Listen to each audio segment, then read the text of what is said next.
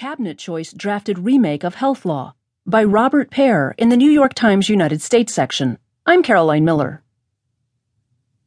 In choosing Representative Tom Price of Georgia to be his health secretary, President elect Donald Trump has signaled an undiminished determination to repeal President Barack Obama's signature domestic achievement, the Affordable Care Act, and replace it with a health law that would be far less comprehensive.